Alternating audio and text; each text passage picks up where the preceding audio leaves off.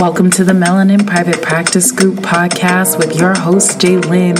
In this podcast, we focus on providing helpful information to new and existing mental health practitioners interested in starting a private practice and or those who are currently in it but just need a little bit of help. If you are ready to receive this word, let's dive in. Here we go. Hello, hello, hello, everybody. Welcome to another episode of the Melanin Private Practice Collective podcast.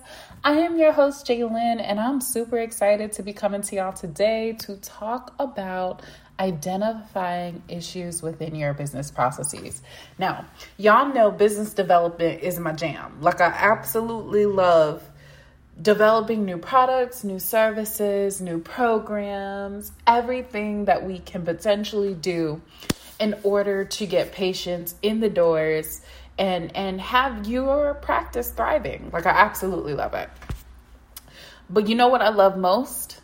I love performance improvement. I love looking at ways to increase efficiency and develop stronger workflows and most importantly, be able to meet customer satisfaction. Why is that? Why do you think that that is something that I'm most passionate about? Want you to take a moment to think about it. Just based off what you've heard me talk about on this podcast thus far, why am I most excited about performance improvement?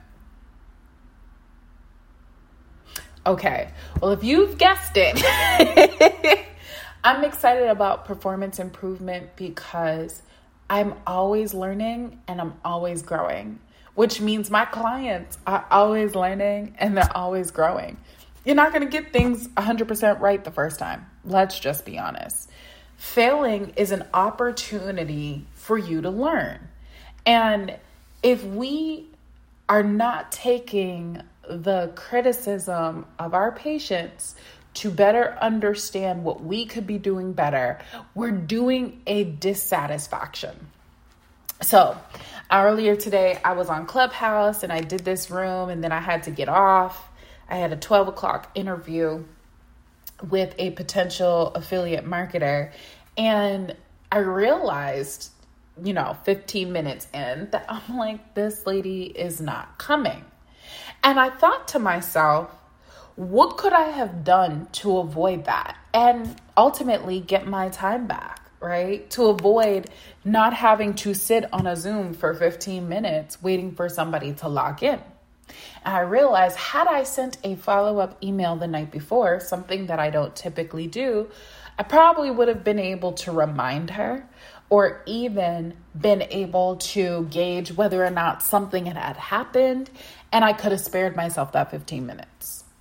Now, granted it's her responsibility, it's just but it is also my responsibility to ensure I've done the due diligence. We booked this what two almost three weeks ago and so if it's not on your calendar and i and i am no um how do I say perfect person when it comes to calendar management, okay? Ironically, I can manage other people's calendars just fine, but when it comes to my own, for some reason, I just have all these problems. And I recognize that. This is why, you know, I thank the Holy Spirit for sending me an intern this summer. Amen.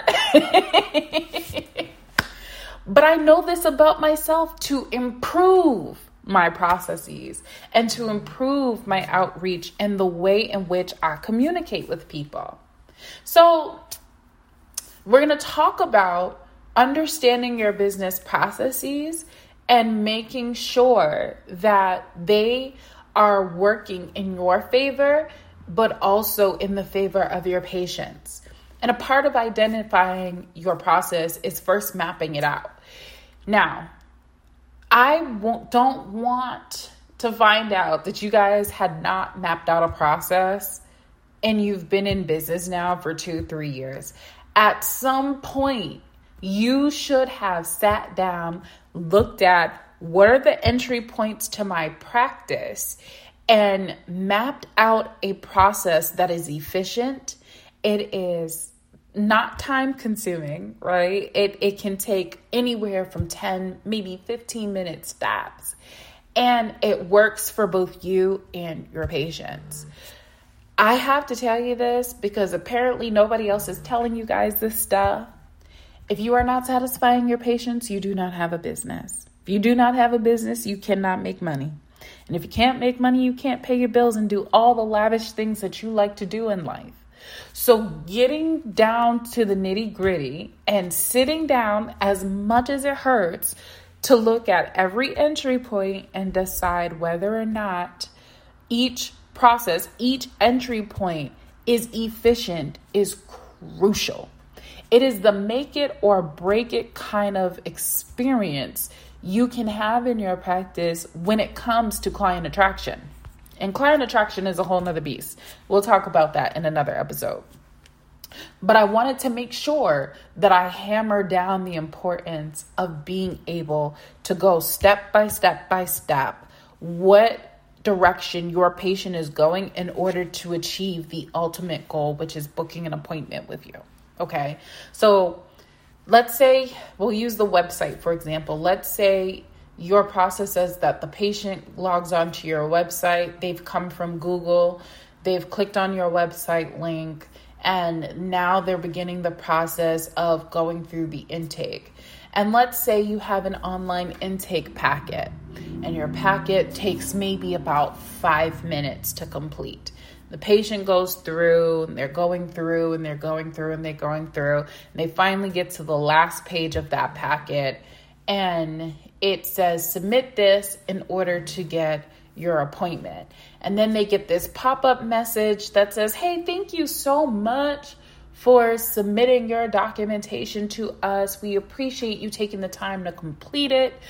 We'll get back to you in 72 hours with a date and time that works. You've now confused the patient. Okay? You've told the patient that they needed to complete the paperwork in order to book an appointment.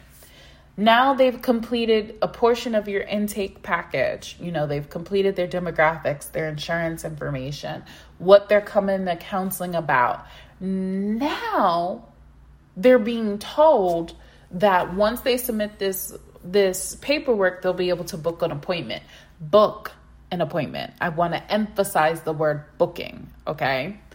But their next screen, the next screen that pops up says, Hey, thank you so much. Uh, we're going to get back to you with an appointment date or time. What do you think that patient experiences in that moment? On a separate piece of paper, I want you to jot down all the potential thoughts your patient persona is experiencing in that moment.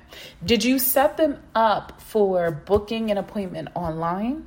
Or did you set them up for a callback? Expectation and perceived expectation is everything.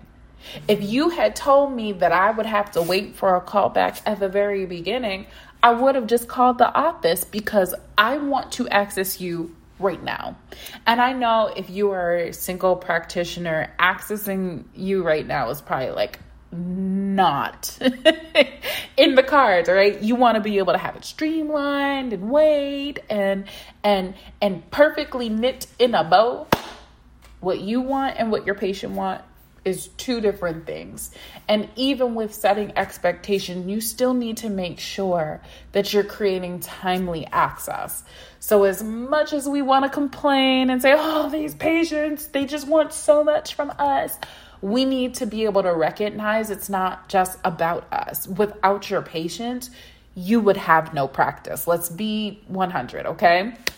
So, make sure that you're mapping out your process and if you've got into the landing the landing phase of the steps right you've climbed the five steps you've gone through the process the intake the the submitting of the button and you get this pop up page and then when you exit out of it there's nothing else that that comes to you now what is the expectation what happens if they don't get that call back within 72 hours? What happens when they call in and the receptionist says starts going through the prompts of telling them to go online before she's actually gathered whether or not they've booked?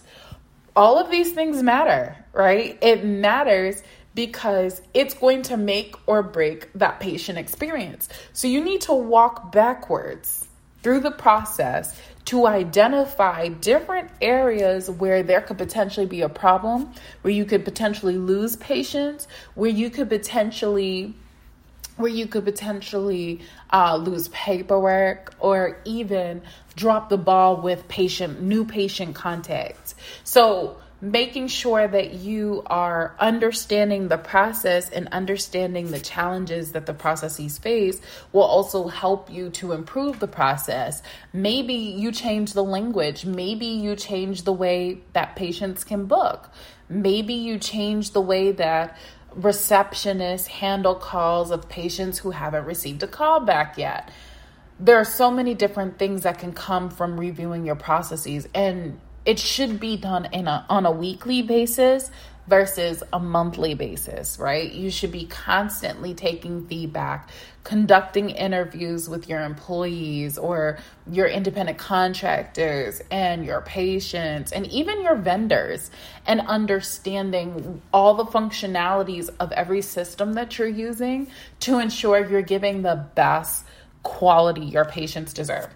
Then, next is to review your documentation. I cannot stress this enough. Reviewing documentation is so important. And we're not just talking about the intake paperwork, right? We're talking about your standard operating procedures. We're talking about your work instructions. We're talking about your policies and guidelines.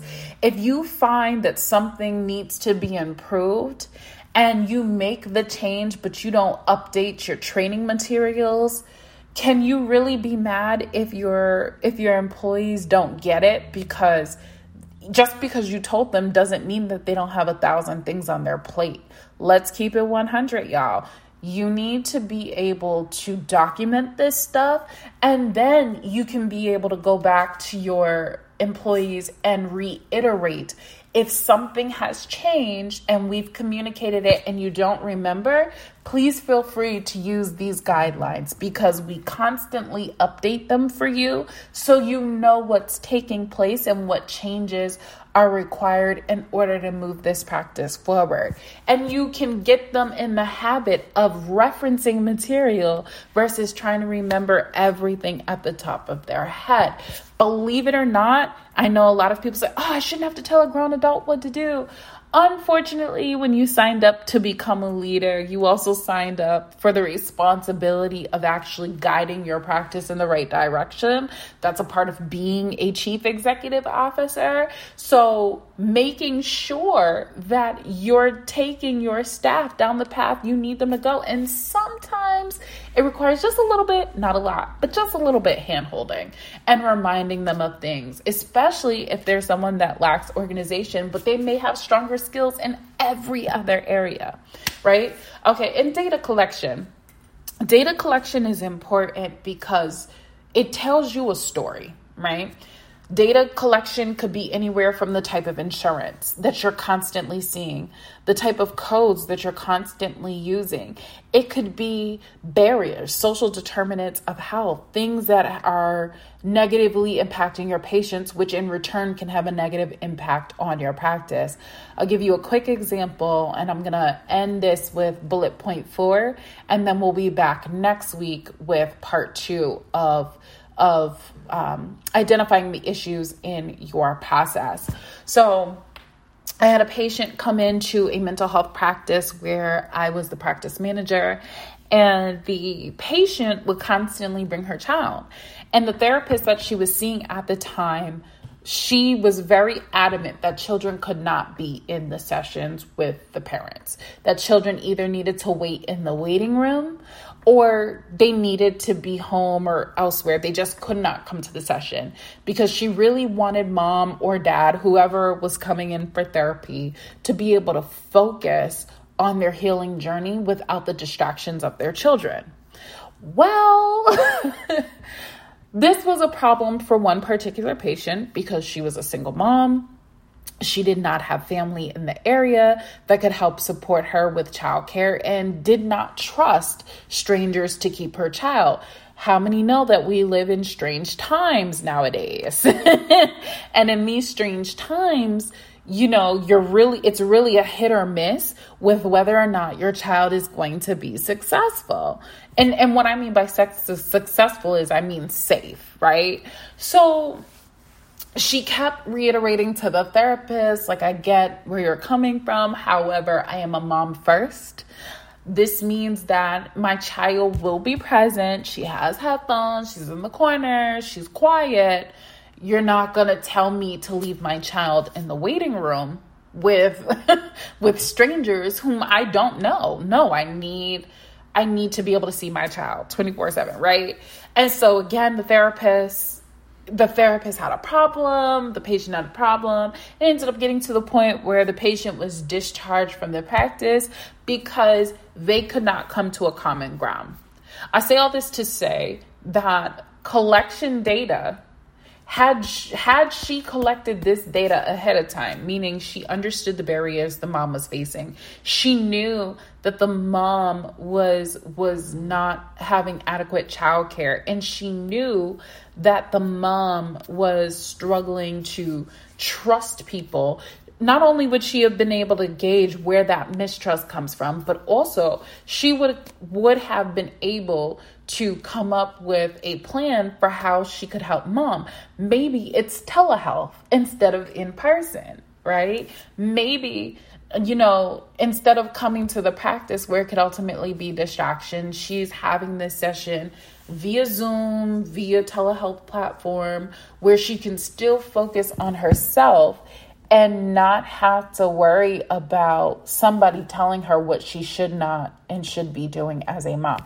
These are things that you should gauge ahead of time, right? So, conducting your data, um, I'm sorry, not conducting, collecting your data is super important to be able to determine what is the best appropriate accommodation, but cause for people in our area who we're targeting and how can we make sure that we're not losing clients based off the continued reiteration of an expectation right um, sometimes expectations could be wants and desires versus need based and it can put a distaste in patients mouths and and ultimately hinder them from being able to get the help in the future now, granted, you know, we always get that one person who thinks, like, well, you know, if they really want the help, they'll go out and get it. That's true.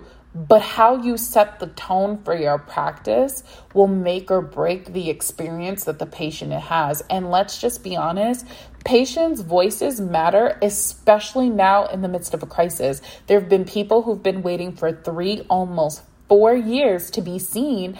And at the first time of coming into the practice, and they are dealing with somebody who's throwing all these rules and laws and expectations at them, that's not welcoming and inviting, right? So, if the purpose is for people to change, and the purpose is for people to be able to grow and and and get to that next level, we have to meet them right where they are.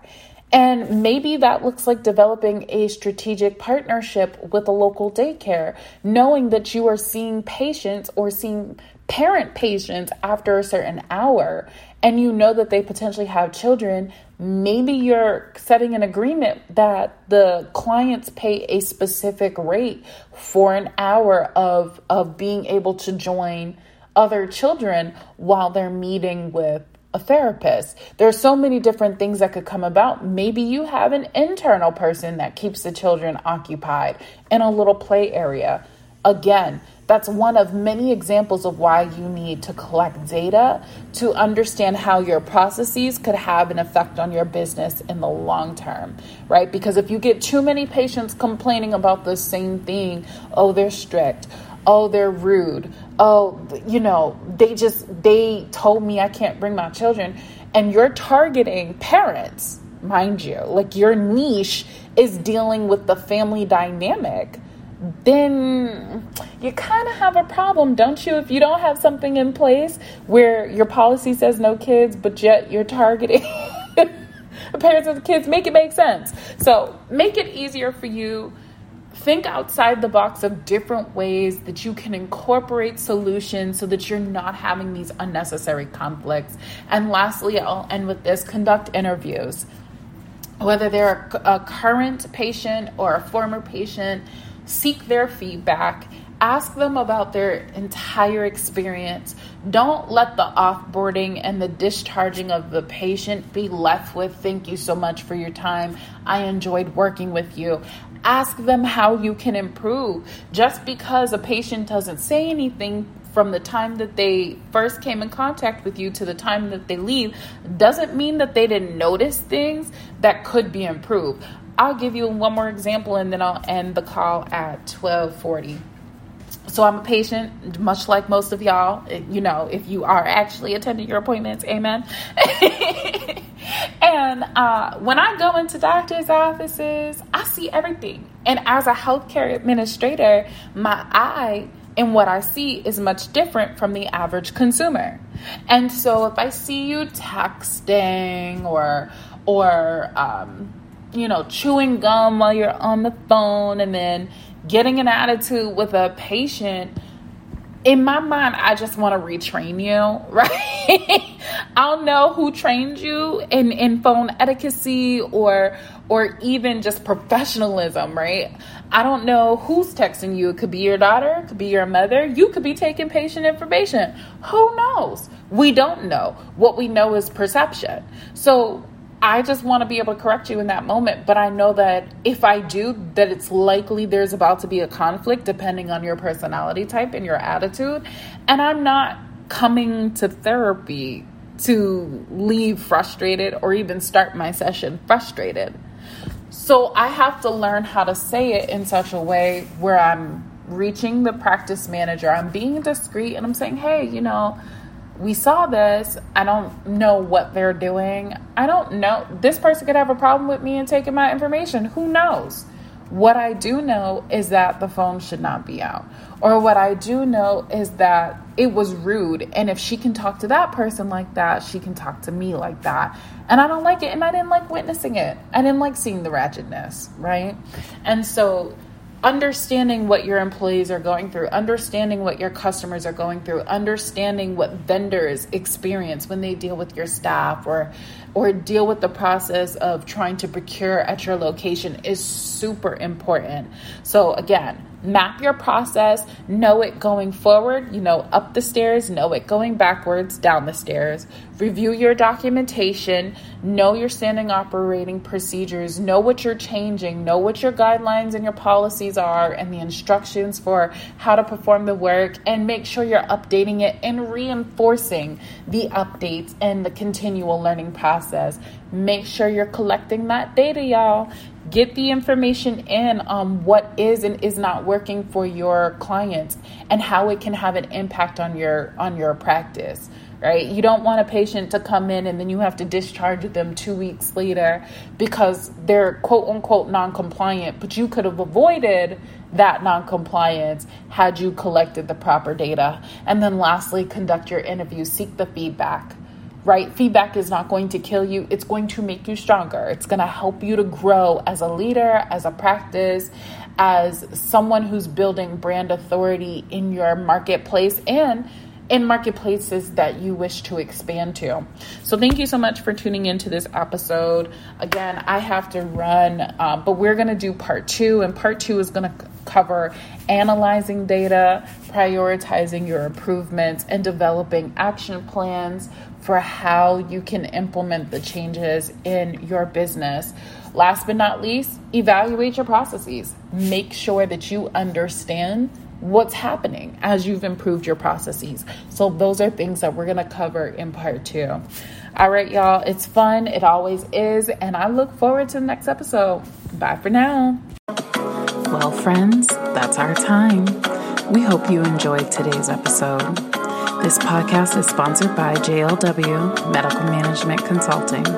We are now accepting applications for the Patient Referral Program and the 90 day Private Practice Bootcamp. If you would like to learn more, please visit us online at www.jlwmedicalmh.com. We look forward to seeing you next time.